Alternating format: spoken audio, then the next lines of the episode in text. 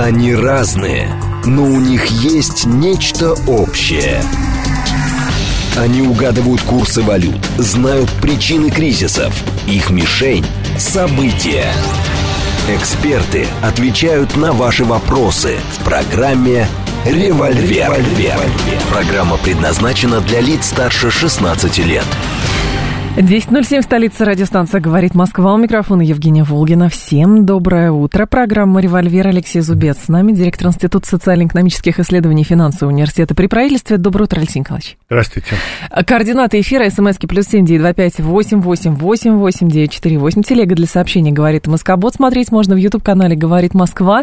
Стрим там начался, поэтому, пожалуйста, подключайтесь. И у нас с вами а как мы построим сегодняшний эфир? Много очень тем по поводу экономики, естественно, по поводу денег всего. Но так как у Алексея Николаевича есть э, телеграм-канал, «Река Смородина» называется, там все про экономику тоже есть, и там люди вопросы задают. И, соответственно, э, к программе подготовили список вот этих вопросов, самых животрепещущих, которые касаются, в принципе, всех.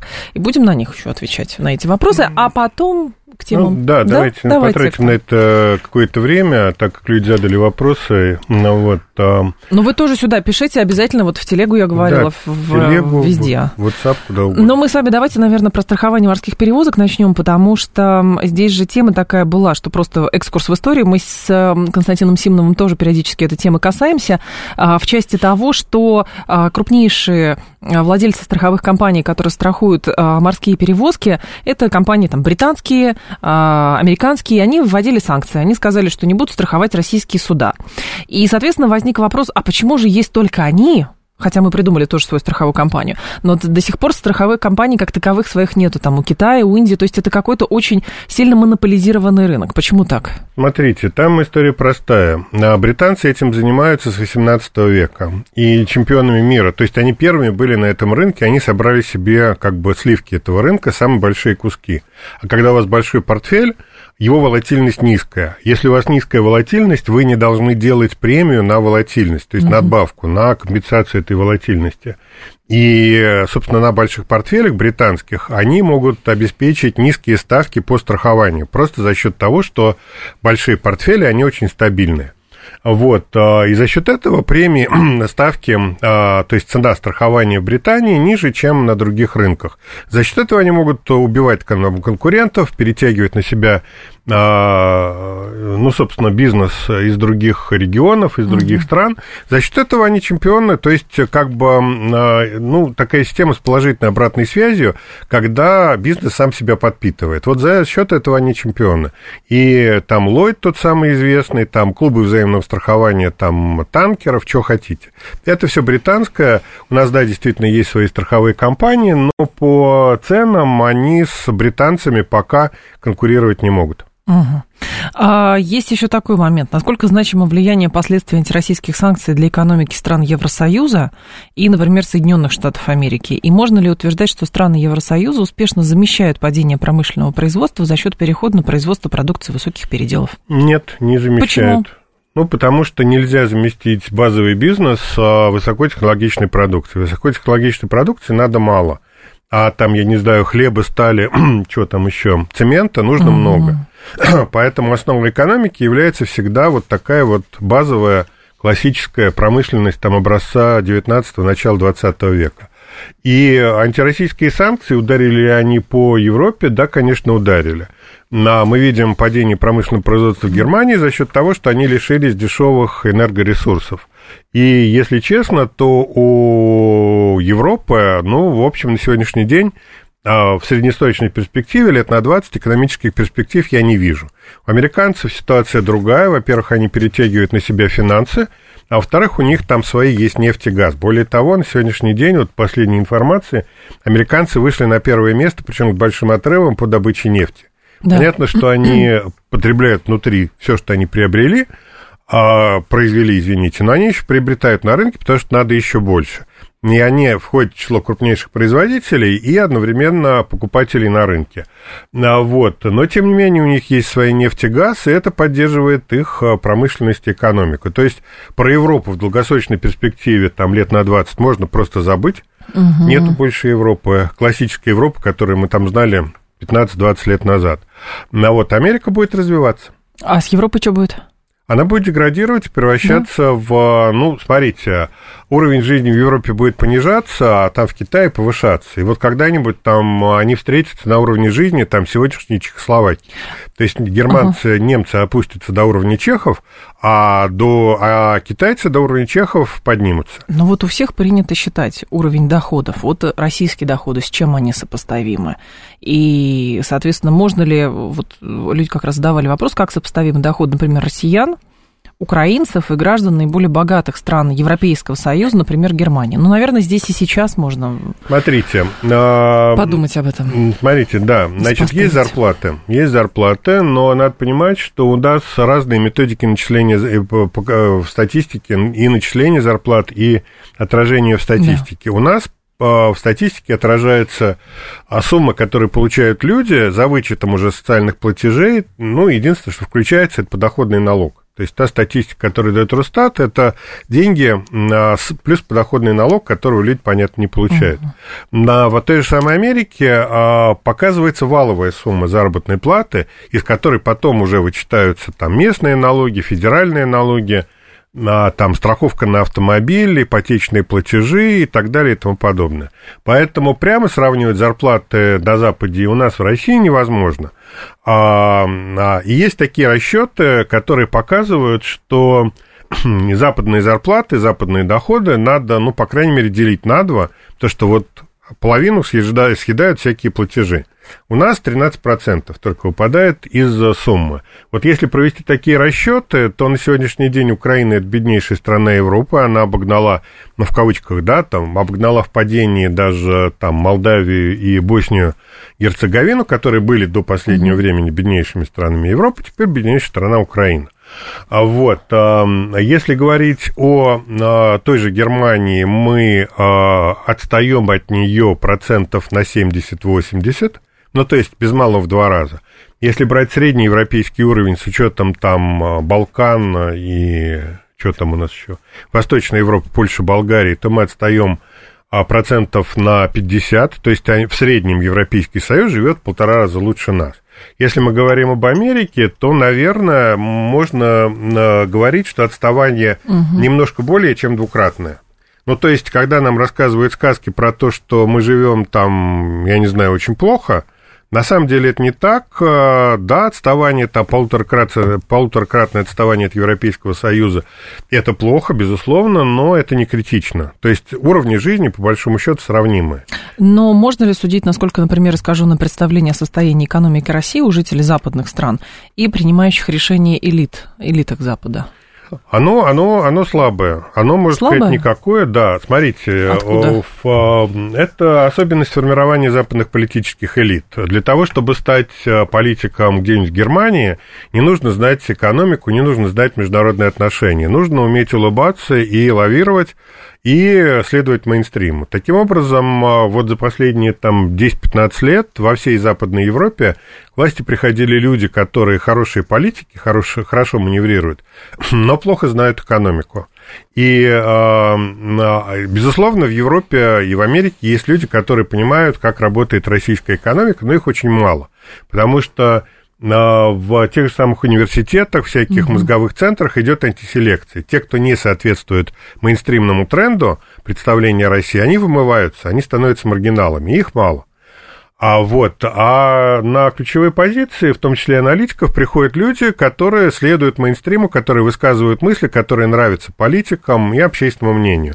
И отсюда, собственно, происходят вот те а, санкционные пакеты, которые мы видели за последние годы, которые никак не соответствуют а, реальному положению дел в России.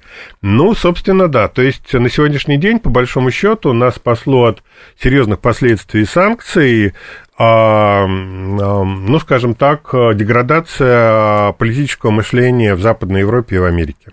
Но тогда другой момент. А что нужно сделать, чтобы, несмотря на вот политику и деградацию политики в Евросоюзе, например, у нас открывали производство промышленники Германии, они не бежали ни в Штаты, не бежали ни в Китай, не бежали, не бежали потому что ну, для энергоемких производств у нас прекрасные условия, но тот же самый Байер, он, э, Басов точнее, он э, там скорее закроет, наверное, производство в Германии, перенесет его в условный Техас, чем откроет в России. Почему так?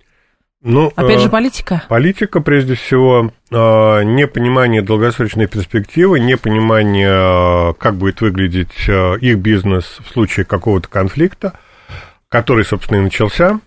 А, вот, а, то есть э, риски прежде всего политические, тут как бы и угу. говорить не о чем. А вот что касается массового производства, то в России довольно дорогая рабочая сила, а вот плюс к этому непростое законодательство, непростое как бы вот с точки зрения благоприятствования западным инвестициям, поэтому вот тому же, там, я не знаю, западному какому-нибудь производителю какого-нибудь ширпотреба проще прийти в Турцию или во Вьетнам, чем в Россию. Ну, просто дорогая рабочая сила.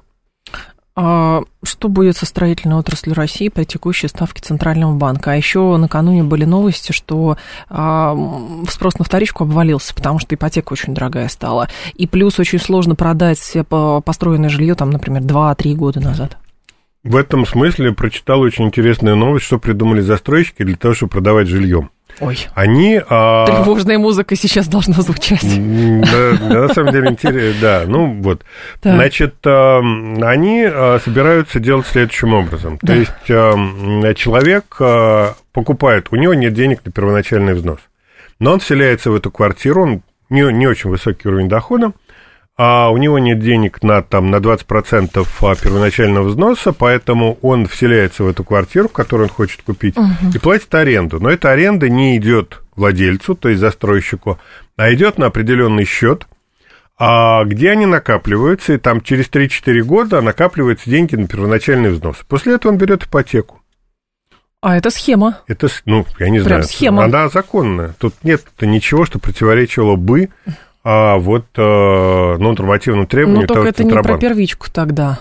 И про первичку в том числе. А как вселиться в первичку, если там ничего нету или еще? Ну, ничего ну, нет, но То есть можно на делать ремонт? Да, ну, смотрите, Понятно. человек получает коробку. Но на самом да. деле не все квартиры подаются в качестве коробки. Вы можете купить, ну, взять себе квартиру в аренду, да, там, или по угу. ипотеку уже, где все будет под ключ.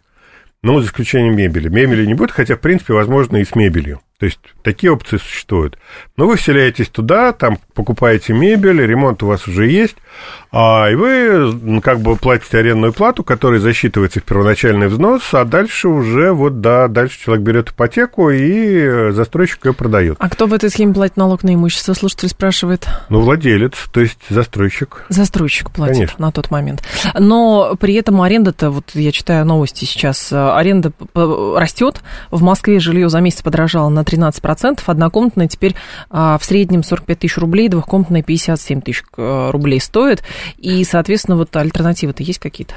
Ну, смотрите, аренда подорожала ну, во-первых, за вот как бы по Москве мне говорить сложно. У нас есть оценки. Вот мы тут проводили исследования, да. на социологию делали по ставкам аренды вот по стране в целом. По аренда по стране в целом, квартира усредненная, это порядка 18 тысяч рублей. А вот э, понятно, что здесь доминируют большие города, и та Москва, та же самая Москва, ну вот, соответственно, за счет того, что страна большая, вот не 45, а 18. Угу. Она, да, действительно подскочила. Значит, вот если брать там осень, э, начало осени, конец лета, ставка была средняя 17. Вот угу. сейчас там октябрь это 18.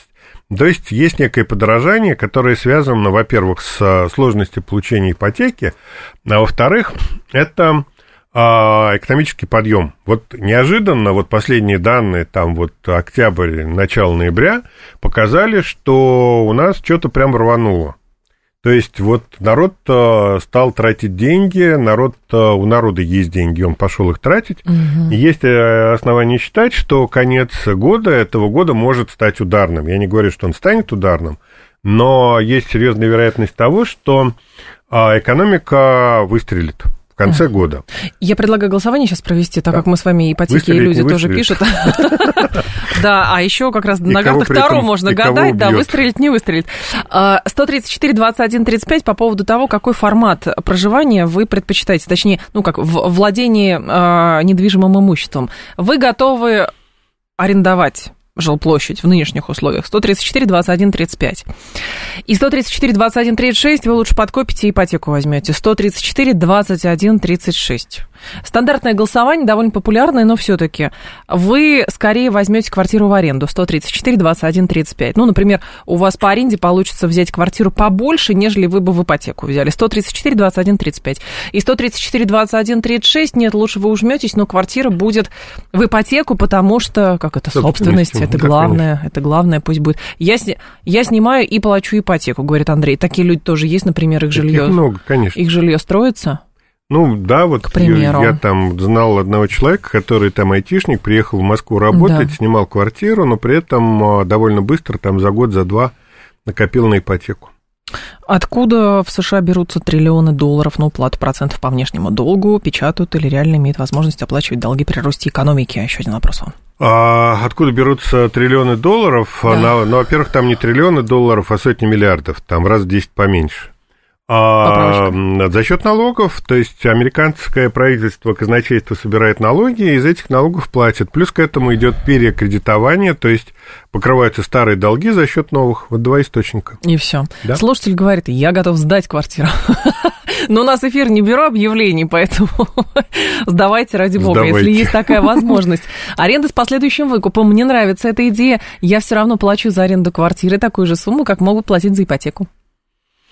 Ну, так возьмите ипотеку. В чем проблема-то? Ну, первоначального взноса ведь. Везде ну, же проблема первоначального взноса у многих. Поджаться, накопить и взять ипотеку. Зачем платить? А, а, фактически арендодатель, ведь а, квартира-то остается за ним. Зачем ему платить, если можно платить банку за погашение ипотечного кредита? Не понимаю. Так, в аренду жилье надежнее, по-моему, говорит агент. А почему надежнее? Нет, не наоборот, понимаю. ипотеку надежнее. Из ипотечной квартиры, если вы платите, вас никто не выгонит, а вот из арендной квартиры арендатор, арендодатель скажет вам, что ему нужна эта квартира, да.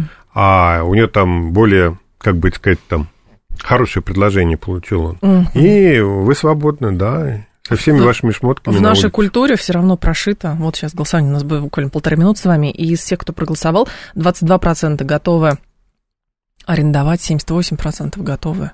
Только это брать 20, в ипотеку. Значит, по-простому, значит, 22% слушателей, которые нас сейчас слушают, они арендуют. Да? Ну да. Ну как? Нет, ну может быть есть люди, которые вынуждены арендовать, но взяли бы ипотеку. Такое тоже бывает. Да, но значит они арендуют. Да, и аренду не повысят в ипотечной квартире, говорит Иван. Ну, не факт. Это надо смотреть условия договора. Конечно. Может, и не повысит, может, нет. Но я еще раз, я об этом там прочитал э, в, в одной крупной известной газете и даже написал об этом в своем телеграме в «Река Смородина», который угу. мы сейчас... Откуда сейчас, собственно, вопрос Да, обсуждаем. да, появился, ага. А вот, ну и, собственно, вот, посмотрите, там есть ссылка на источник. Ипотека только если семья и дети, говорит Алекс. Почему? Ну, Тоже непонятная схема. Почему только если семья и дети, тогда ипотека? Вот человек-айтишник, который как раз вот э, взял ипотеку, он был одинокий. Ну, из провинции, от которого я знаю. Ну, я, который, я понимаю вас. Ну, был один. Так, еще один давайте вопрос отсюда возьмем, потом еще уже к темам перейдем. А, так, так, так, так, так. Насколько большой рост в экономику России вносит ВПК? Небольшой. На данный момент. ВПК в данном случае, ну, сейчас, да, ВПК, который находится на подъеме, да, действительно, это, ну, собственно, благодаря ВПК мы не провалились. А потому что вливание денег в ВПК, большие вливания, угу. а, привели к тому, что экономика оказалась стабильной. Но в целом ВПК это там, ну, несколько процентов ВВП, роста ВВП, прироста. Вот, и, э, то есть, ну, я бы не сказал, что это серьезный сегмент российской экономики. Никак. Не особенно. Ну, потому что у нас все-таки, как и везде, половина этой услуги, а вот экономики, как э, в мире.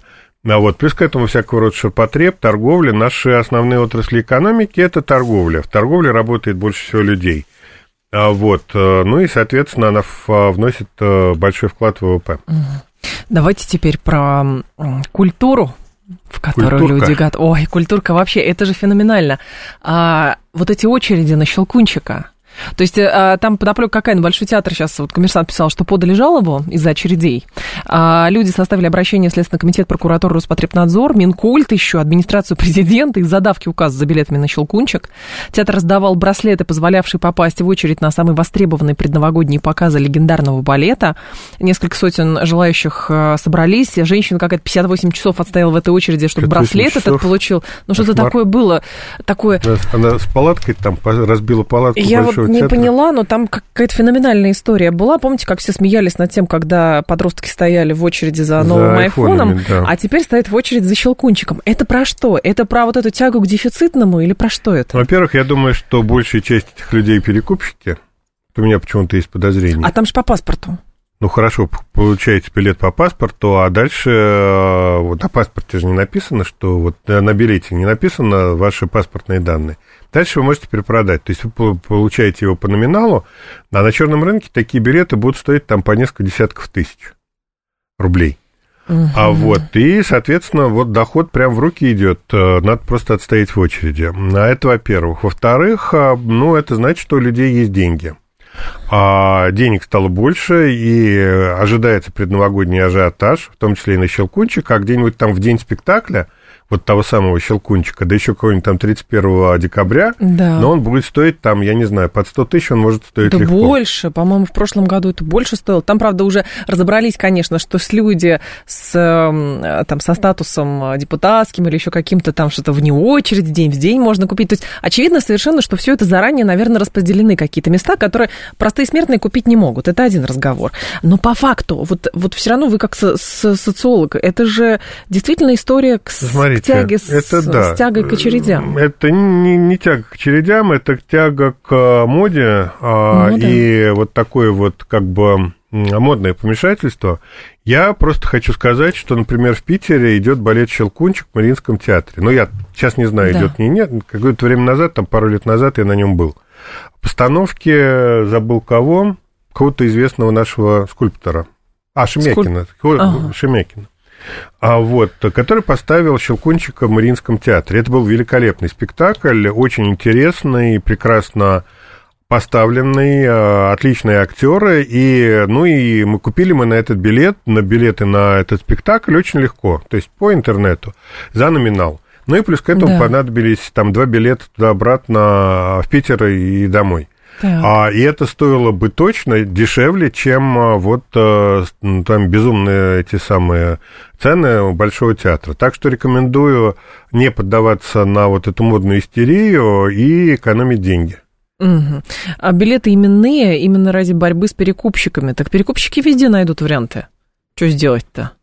Ну, а есть, кстати, люди, которые место в очереди продают, мне кажется, такие тоже присутствуют. Я думаю, что да. Насчет именных билетов не знаю, надо проверить. Но обычно билеты не именные. Может, Билет. в этом случае конкретно. Ну, Они именные. Но сам в очереди не стоял, поэтому сказать не могу. У народа высокая тяга к прекрасному, говорит Да, да, да, да, да, конечно, конечно. Помните, как э, стояли, как это, за книжками какими-то там? Искали, да. вот что-то оттуда. Может быть, это какая-то ну, За макулатуру, да. Было дело.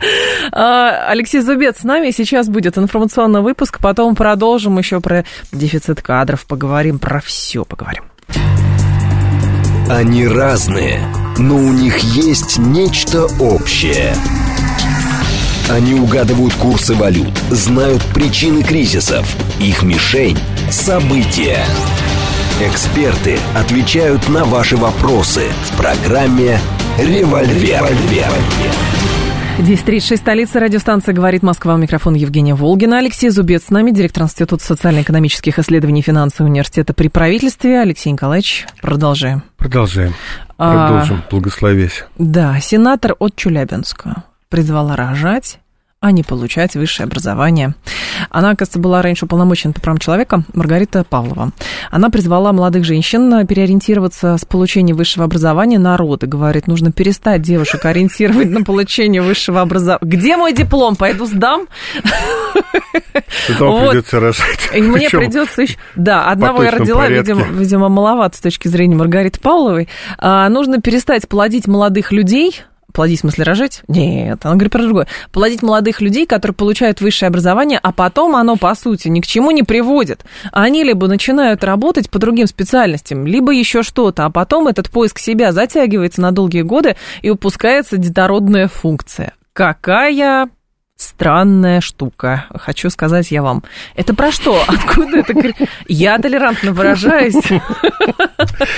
Понимаете? Ну, То есть это про что? Это процент... Девушка не подумала. Это процент высшего образования теперь уже только для элитариев, только еще для кого-то? Или это про какую-то странную историю, что вот если женщина учится, значит, она не рожает, а если она рожает, значит, она не учится?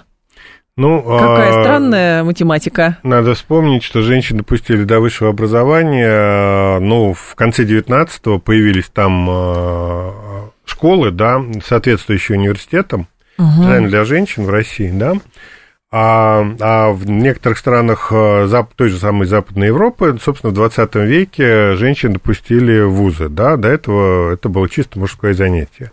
Да. А вот, ну, собственно, есть такой вариант.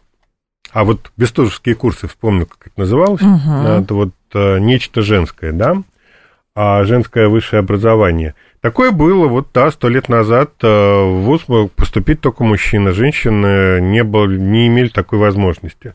Но понятно, что вот эта история, о которой мы сейчас, о которой мы сейчас говорим, это чистое мракобесие и, в общем, непонимание, что она сказала, потому что, ну, нельзя запретить, надо просто посмотреть Конституцию Российской Федерации, там все написано, что сегрегация, дискриминация по полу не допускается.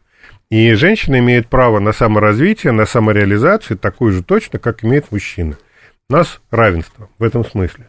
А, вот, а, что она хотела сказать? Она хотела сказать, что вот люди, ну, история очень простая, я думаю, понимаю, откуда она взяла эту идею. Ну, сейчас вот аборты, борются с абортами усиленно. Нет, вот бороться с абортами заодно... можете как угодно. Ну, теперь Аборт усиленно борются пока за не отменили. Вот, да, у нас есть вот ряд инициатив, а, э, наказание за склонение к аборту. Ну, во-первых, а, это еще поди докажи, что есть такое склонение – и с другой стороны, ну да, действительно, если человека склоняют к женщину склоняют к совершению аборта, и это как бы иррациональное, да, на психологическое давление, ну, наверное, да, действительно, это плохо, как и любое психологическое давление. А женщина должна принимать решение самостоятельно. Если говорить о, о, о рождаемости, история следующая. Есть вот регионы России, где у нас суммарный коэффициент рождаемости, то есть количество детей на женщину а больше двух, угу. а есть, где сильно меньше двух. Там есть регионы, где единица. Ну, меньше единицы, по-моему, там есть там пара регионов, но мало, да? А вот там один-полтора – это норма, для, особенно вот для западных регионов России. Вот на Кавказе там высокая рождаемость, ну и в Сибири, а в национальных республиках также там количество детей на женщину сильно больше. Ну а дальше мы берем две картины, накладываем уровень образования в европейской России и в национальных республиках и обнаруживаем, что низкий уровень образования женщин соответствует высокой рождаемости. Отсюда делается вывод, что, а, ну, давайте женщинам запретим получать высшее образование, чтобы они рожали, да, и у нас там мы решим проблему рождаемости. До менопаузы причем рожали, вот прям без перерыва. Ну, без перерыва не пропуская, не, не пропуская. Ну хорошо, родила, месяц отдохнула, дальше рожать. Родила, месяц отдохнула. Но просто эта женщина говорит, сейчас скажу, развитие иногда равно деградации. Ну, ну вот, да, ну, да. Про что это все? Надеюсь, что это не про себя. Из-за революции женщины получили возможность работать. Ну, то есть покушается да. на самое святое. Простите, вот День Великого Октября недавно был. Что скажут поклонники Великого Октября на это дело? Но просто вот откуда это действительно... Ну, откуда? Есть задача восстановить рождаемость. Ну, я опять же об этом писал в своей реке Смородине, да. что единственный способ э, восстановить рождаемость – это брать женщин с детьми на содержание бюджета. То есть э, рождение ребенка и воспитание там трех-четырех детей это такая же работа, как каждый день ходить на работу, может даже более сложная. Надо женщинам самим платить зарплату, среднюю по России это 70 тысяч. Надо платить детские пособия на каждого ребенка тысяч по 20-30 как минимум. А нужны дополнительные вложения в строительство поликлиник, там детских садов. Секций секции, набор врачей, учителей, которых понадобится гораздо больше, чем сейчас. А вот эта история съест там половину бюджета. А готова ли Россия вот на это, на все, ну, не, не, половину, треть, скажем так, бюджета, готова ли Россия на тратить, э, тратить большую часть своего бюджета на повышение рождаемости, ну, если готова, давайте поймем, что это приведет к падению уровня жизни в России. То есть такая серьезная программа повышения рождаемости будет довольно дорогой. Это значит, что будет меньше пенсии, меньше пособий, меньше вложений в развитие экономики. Если мы готовы снизить ради повышения рождаемости уровень жизни в стране процентов на 30, ну давайте это сделаем. Но мы должны понимать, что на сохранение высокой рождаемости и сохранение высокого уровня жизни – это две задачи, которые пересекаются, их нельзя решать одновременно. И сегодня я далеко не убежден, что общество российское готово к падению а, на треть уровня благополучия ради того, чтобы у нас там а, в стране было, была рождаемость на уровне, на, ну вот, там, двух-трех детей на женщину. Вот Ладно. и все, надо выбирать. Если мы готовы а, расстаться с а, относительно материальным благополучием, которое у нас сейчас есть, ну давайте это сделаем. Если нет, то нет. Она родителей этих девушек спросила, хотят ли они, чтобы их дочери не получили высшее образование, остались без профессии, в рабство к мужчине. Во-первых, почему обсуждение судьбы женщин идет без женщин? Объясните, пожалуйста. То есть должны за женщину взрослую решить родители. За женщину должен решить какой-то мифический, мифический муж. Еще сейчас мифический. Нет никакого мужа. Мифический муж или просто мужчина, потому что он таким родился. Депутат должна, сенатор от Челябинской области. Депутат, депутатка, депутатша, не знаю, как сейчас правильно говорить. Вот, э, депутат должна решить. И все. Я возмущена, честно говоря. Ну, откуда это? Ну, какая-то дремучесть, ну, правда. Какая-то дремучесть. Ну, давайте план вот ведем. Слушайте, говорит, давайте план ведем, да. Да можно вести план, я же не против плана. Но этот план должен, э, смотрите, если мы вводим а, серьезные большие расходы на повышение Рож... рождаемости, да. и вот те самые пособия, то найдется масса женщин, которые захотят не ходить на работу, а сидеть дома с детьми. Таких будет много. Потому что каждый день ходить на работу – это стресс, это утомительно. Гораздо проще сидеть дома и воспитывать детей, и заниматься там какими-то любимыми делами. Там играть а, с детьми, там, я не знаю, во что там, футбол, угу. когда они подрастут. А вот, и найдется много таких людей, но давайте обеспечим эту историю деньгами. Если ее не обеспечить деньгами, то ничего не выйдет. Вы что? Какие деньги нужны женщине? Это призвание женщины, Алексей Николаевич. Вот э, Видите, в рамках средневекового общества, в рамках средневекового общества, это было действительно так. Есть мужское общество, которое там, есть мужчины, а, которые воюют, которые полноценные граждане, потому что они служат в армии, там гоплитами а, в греческом полисе. Да. А есть женщины, которые фактически люди второго сорта и которые как граждане не рассматриваются в принципе. Да, это история, освященная там церковью, порядками и так далее. Но а, этот порядок, он был сломан. Сломан, угу. вот опять же, в 19-18, начале 20 века. И вернуть назад эту историю невозможно. То есть фарш прокрутить назад нельзя. Если женщины поняли, что они нормальные люди, и что у них есть права. душа и права, да, ну, да. еще надо понять, что у них есть душа. То есть э, э, христианская церковь признала, что у женщин есть душа далеко не сразу. Это было где-то в седьмом или восьмом веке. То есть там через там, 700 лет после Христа, да? А, вот, а, а права это понятно, это появилось только в 20 веке. 19-м. Ну вот, эм, и если мы исходим из того, что у женщин, женщине поняли, что у них есть права, но на бесправие они не согласятся. Ну, значит, надо как бы им больше платить. Вот и все. Так, сейчас, сейчас, сейчас. На женщин возложена сакральная миссия планетарного масштаба. Нужно по несколько да, женщин на одного мужчину. Даешь повышение демографии. Все же успокойтесь. 7373948, это телефон Знаете, прямого к чему это приведет? К, к чему это приведет? К тому, что в Китае такое было когда э, было правило одна семья один ребенок и сегрегационные аборты и, как это да и были была масса абортов когда же девочек просто убивали вот да. это единственное, к На чему это приведет. было, было такое. А, так, мы армию кормим, да вот и надо кормить, чтобы был результат. Про... Так, наплодили миллион без... Это так, это не то. А, слушатели писали еще, еще, еще, еще. У нас из каждого утюга идет пропаганда жизни для себя, а это как бы ответ. Да это не ответ совсем. Это не ответ, потому что женщины, у которых много детей, по каким-то причинам они остались одни, они как раз и работают при этом, потому что им надо выживать, в конце концов, потому что это муж, не знаю, там, его убили, он ушел, там, развелись, как угодно. Спился. Спился, например, да, спился, убился и так далее. А, это как раз, вот эта модель сейчас российской ячейки общества, а не то, что все живут для себя. Ну, просто, видимо, кто-то Инстаграма там, или как нет, за, запретграмма ну, насмотрелся и сделал ну, выводы. Для себя, для себя нет такой идеологии в России. Есть идеология саморазвития. Ну, да, мы а, как бы Инстаграм мы не берем, выносим его за скобки. Да, запрещенный. А, а, да, вот иноагент. А если мы возьмем а, ну, нормальные бытовые, типовые воззрения на человека и на человеческую жизнь, мы увидим, конечно, главную цель – это саморазвитие, самореализация, которая, опять же, вот главная цель человека. Но она связана, она не отменяет желание рожать детей, вот она в чем не дело. отменяет, да. В принципе, и саморазвитие как таковое семью не заменяет. Можно быть каким угодно специалистом, но если у тебя нет семьи, и тебя никто не поддерживает дома и не ждет тебя дома, угу. и не справляется утром о твоем здоровье – а жизнь превращается в тусклое и, в общем, а, кошмарное существование. Кончается тем, что такие люди спиваются, ну и самоубиваются.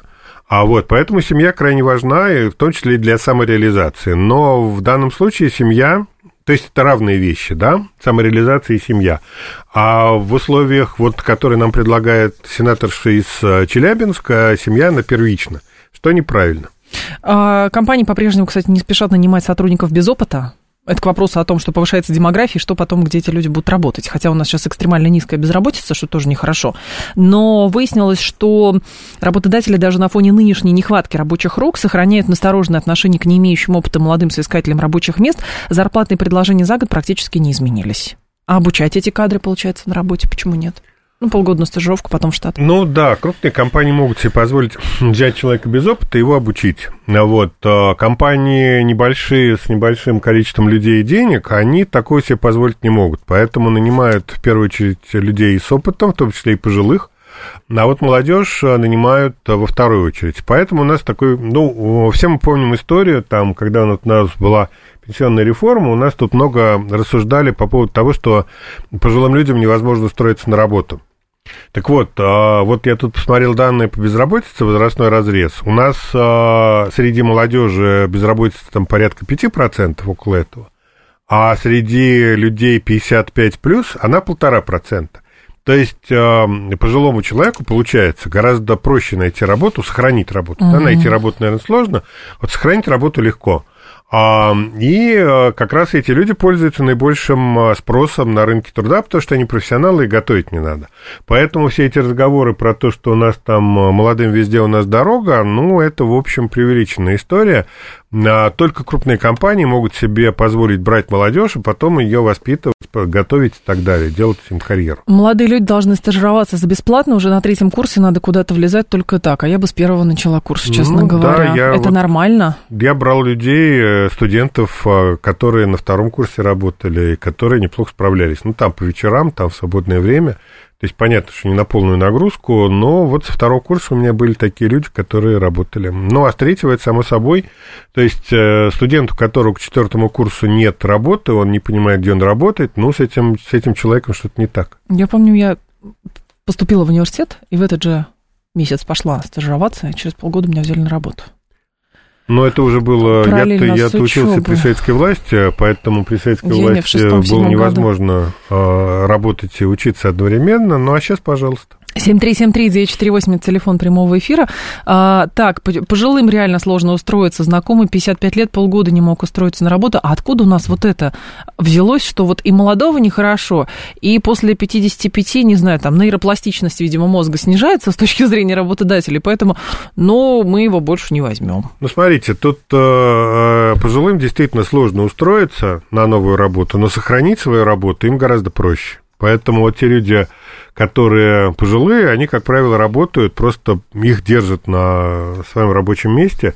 Я, по-моему, говорил уже, да. про, рассказывал про свою тещу, которая ушла с работы в 70, ей было 3 года, и ей за ней бегали, бегал ее работодатель, и просил ее остаться хотя бы на дистанции, потому что она единственный специалист, который знает то дело, где она работала. Но она его не послушала, ушла с работы, сказала, что на восьмом десятке работать, как это, поздновато уже. А вот, но такая история была. То есть она просто mm-hmm. един, была, осталась э, в, том, в той организации, в которой она работала, она осталась единственным специалистом, вот и хорошо знала свой участок. Это очень знакомо. У меня бабушка 83 ушла на пенсию, ну, в смысле, вообще с работы, а мать мужу 75 или 76 уже и тоже не отпускают на пенсию. Потому что как, как бы эксклюзивный специалист в своей области. 7373948, телефон прямого эфира. То есть это вопрос в чем? Что люди, видимо, после 50 лет а, имеют возможность сохранить или получить работу только если они эксклюзивный специалист в своей отрасли, в ну, своей заметьте, области. Если он всю жизнь этим делом занимался, да. он его знает до тонкостей, ну и глупо избавляться от такого специалиста, брать на его место студента. А, слушаем вас. Здрасте, алло. Пожалуйста. Алло, здравствуйте. Здрасте. Да, вот как раз хотел подтвердить пример про возрастных специалистов. Угу. То, то же самое. Бабушка ушла с работы по собственной воле из государственного учреждения в 79 лет. Потому что сказал, что в 80 ей уже стыдно там находиться. Хотя уговаривали всем коллективом остаться, как вот э, в фильме «Старики-разбойники». Хорошо, а про молодежь что скажете? Про молодежь? Про молодежь? Да. Э, мне кажется, сейчас молодежи просто найти работу. А может, они не хотят просто? Мне кажется, они хотят много хотят денег. Много, хотят много и сразу. Хотят да? Много это сразу. правда, они очень хотят много денег. Да, они хотят сразу много денег, и, в общем, чтобы их печатали на первых полосах. Это есть такое. 7373948, телефон прямого эфира. Давайте кого послушаем еще. Давайте вас, ваш вопрос. Алло. Алло, здравствуйте, это Руслан. Здравствуйте, пожалуйста, Руслан. Да, про работу или про женщин? Да как, как угодно. Про женскую работу. Про женскую работу. Вот есть опыт Турции про женщин у них э, женщина, каждая женщина прикреплена к мужчине, ну, в хорошем смысле слова. Она не, не зависит от него, а просто государство следит, как мужчина заботится о своей женщине. Когда она девочка, о ней заботится папа. Когда она выходит замуж, о ней заботится э, муж. Когда она не выходит, она взрослая и не может выйти замуж, о ней заботится государство. То есть, так. там, Находит ей мужа? Папа, да, если муж, например, уходит э, от нее, то он должен ей давать э, какое-то содержание. И Вы к чему ведете, Руслан? К тому, что ислам, это, это исламские требования. Женщине надо вот э, государство ага. вести обязательный учет женщин пенсию. То есть, если Пенсия. у женщины нет э, дохода, нет да. мужа, нет э, отца, то она хочет быть матерью, но ей никто помочь не может. Надо Пусть государство, я поняла, спасибо большое. Вместо этого женщина просто сама самореализуется и но не испытывает никаких проблем, если остается одна с ребенком. Это, ну, в исламских странах ровно вот такая система существует, да, у женщин там минимум прав, но при этом а, женщины очень защищенные. То есть они со всех сторон защищены, там при разводе, там вот опять же, когда она там девушка там, угу. а, вот, и, собственно, поэтому, ну вот, а, вот это относительно бесправное положение, положение во многих на исламских странах, оно полностью устраивает женщин, и они не хотят а, менять э, сложившийся порядок. Я что-то очень сомневаюсь, что если Саудовской у нас... Аравии. Ну, в Саудовской Аравии, да, но я очень сомневаюсь, если сейчас опросить женщин в России, они скажут, хотят ли, хотите ли вы быть прикрепленными к, к мужчине?